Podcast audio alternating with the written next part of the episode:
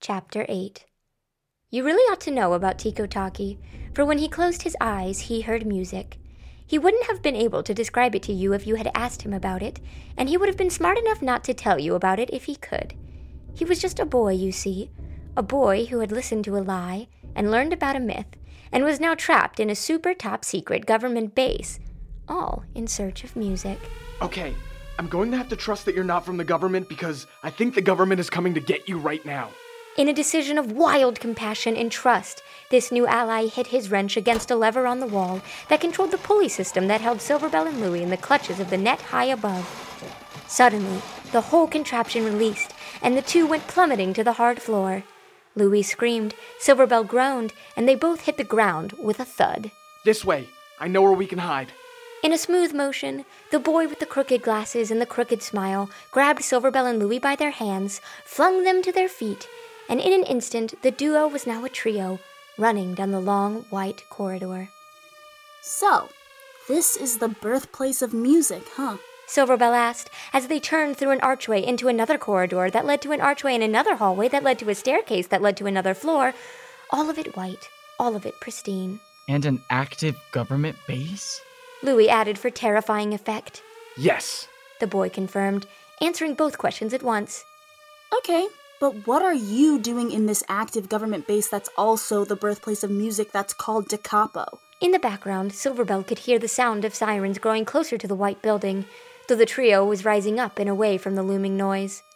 Don't you know that music is a myth and myths are lies and lying is bad? She reminded him of the old phrase. And illegal on top of it all. I could ask you the same thing. The boy gave an astute gaze around his shoulder to the two children following in his wake. Looks like we're all criminals here.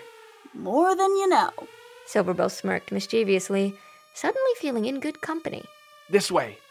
He led them over to an arched window with no glass but a grand view of the approaching government green vehicle.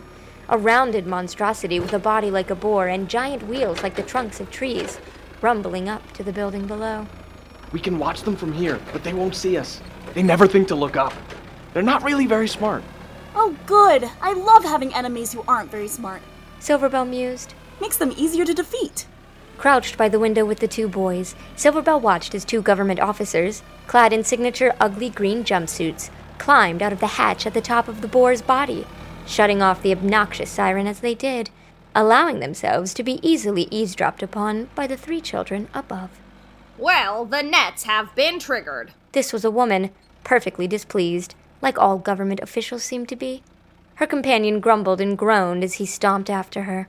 Nah, probably another break in from Cove. Silverbell and Louie locked eyes and suddenly grew more silent and still than they already were. Yet they both furrowed their brows as they then by chance thought the exact same thing in the exact same moment. Why would Cove have to break into a government base if he was a part of the government? Poor sad little man. The woman said in a way that made it clear she didn't really feel bad for him at all. he really thinks music is real. Laughed the man to the woman. What a fool!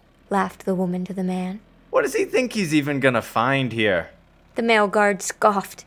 Well, last time he was here, we caught him in the archives. The woman reported. Guess he's looking for other fools like himself. Yeah, well, he'll be looking for a while. Thanks to the silencers, all the fools are dead. Silencers? What a frightening word that Silverbell suddenly felt like she may once have heard. But why she feared it, it was mysterious as music itself. So she ignored the shiver down her spine and listened on. Or missing. The woman added for good measure. Missing might as well be dead. The man scoffed back at her again. Yeah, probably. She conceded, clearly not bothered by the fact that missing and dead are indeed quite different things.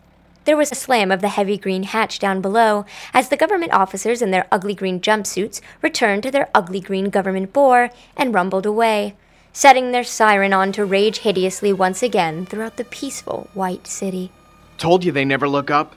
There was a sigh of relief among the three as their strange savior stood up and shook out the nerves that seemed to have been folded into the wrinkles of his clothes. We should be safe here for a while.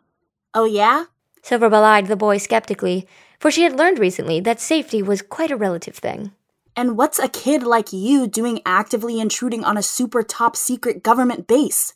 I could ask you the same thing. The boy also seemed practiced in wariness, as he looked between Louis and Silverbell. And I'm going to now.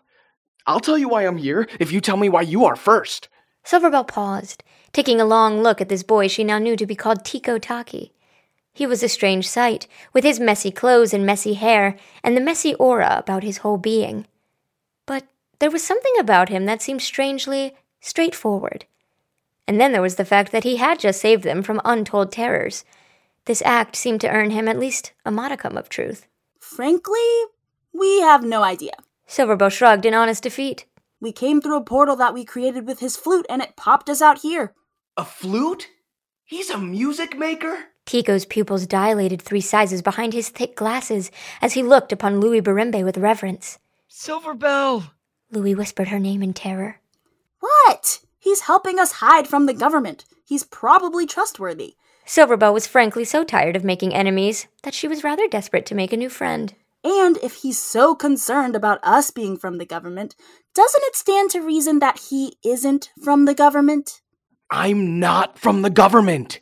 He assured them, seemingly incensed by the assumption that he might be. But please, are you really a music maker? There was a hope in his eyes that Silverbell knew too well. She had seen it staring back at her through Louis Barembe's big brown eyes, and once or twice seen it staring back at her through the mirror. Yeah. Silverbell confirmed. Louis, show me your flute. Louis stared at her nervously for a moment, but trusting Silverbell as much as he feared the world, he pulled his carrying case to the front of himself and pulled his precious flute into view. Shiny. Silverbell introduced the instrument with an underwhelming gesture of the hands. That's a flute. Tico stated, quite obviously and quite stoically. And you're a music maker. He was so incredibly still, and his jaw had dropped so incredibly far that Silverbell feared a bird would begin nesting in his mouth at any moment. And so am I.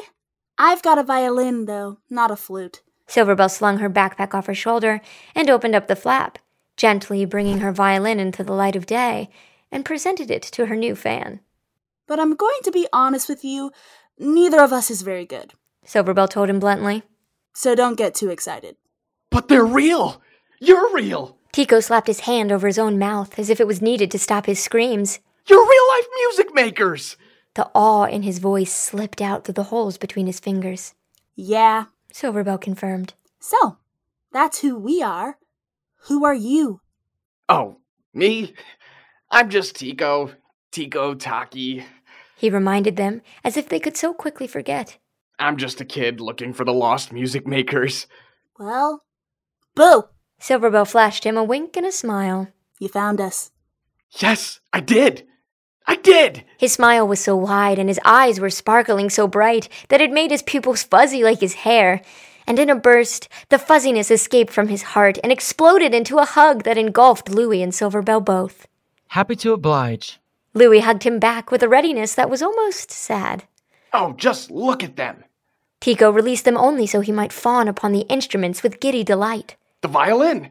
Four pegs, four strings, oh, and one fine tuner. And a bridge! Of course, a bridge. You can't forget the bridge. Tico's darting eyes then changed focus to Louis's instrument. And the flute. Footplate, gizmo key, lip plate, crown. It's all here. Wow, you really know your stuff. Silverbell was impressed. Wait a minute. How do you know your stuff? She suddenly realized, by all accounts, he should not, in fact, know his stuff. I've never met anyone who dared talk about music, much less knew stuff about it. Yeah, well, other people are dumb. Tico said with a discontent groan. People are dumb! Silverbell couldn't help but fervently agree. Just because the truth is illegal doesn't mean it's not out there. He told them. In fact, it's here on the secret base. The most classified, secret, hidden, and probably accurate information about the music makers.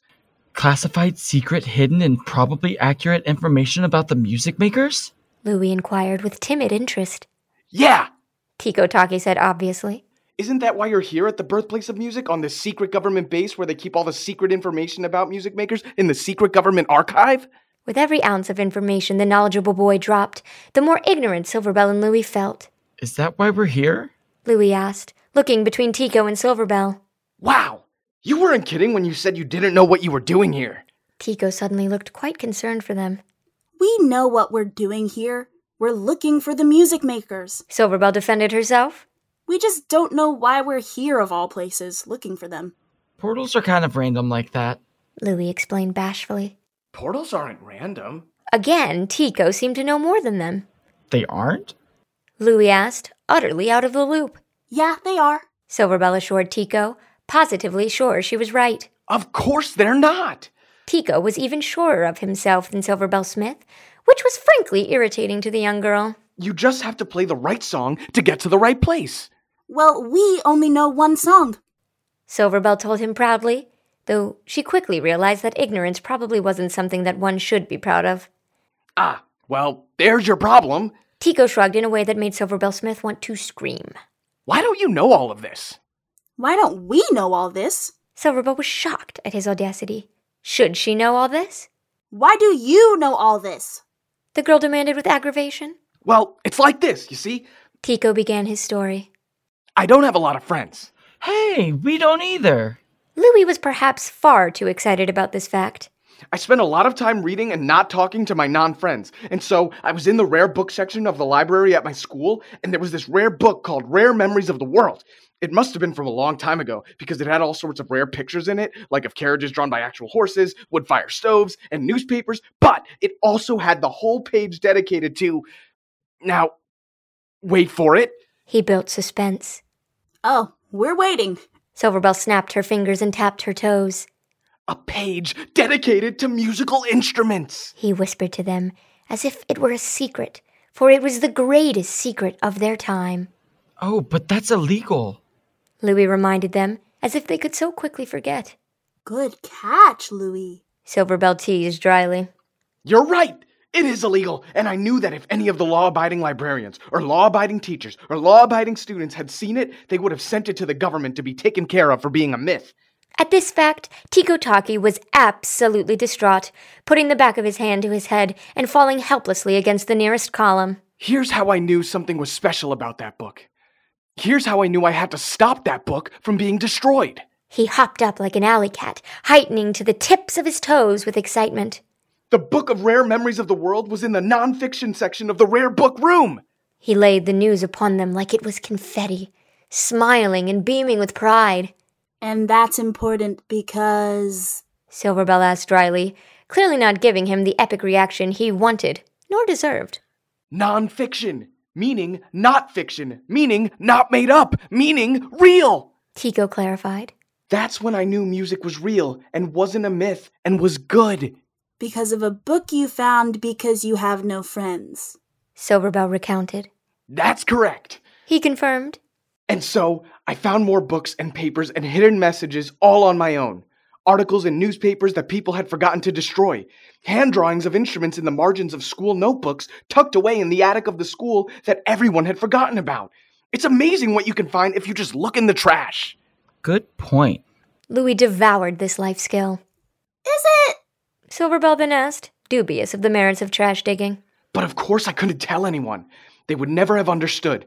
Everyone at my school was dumb and always followed the rules and hated reading. And also, they hated me because I liked reading. Tico tacked on swiftly, though it was quite sad. So I researched it alone, and I connected all the dots alone, and I found this place alone, and I waded through the marsh in rain boots on my own, and bypassed the government guard gate by pretending to be a bush slowly moved by the wind all on my own, and then I wandered the forest on my own, and finally I found DeCapo! All on my own. This was the tale of Tico Taki, and of his merits the young boy was justly proud. So, what I'm gathering is you're in this alone. Silverbell summed up his saga. Yeah, I'm alone. Tico confirmed. Because I don't need them. What about your parents? What do they think about your researching and trekking and defying the government at the risk of your life all on your own? Louis asked fairly. Some people don't have parents, Louis. Silverbell reminded him quietly, not ignoring the irony of the fact that they were both at the moment parentless. I have parents, Tico assured them, but they think I'm at boarding school. Why do they think that? asked Louis. Because I told them I was at boarding school. Tico admitted.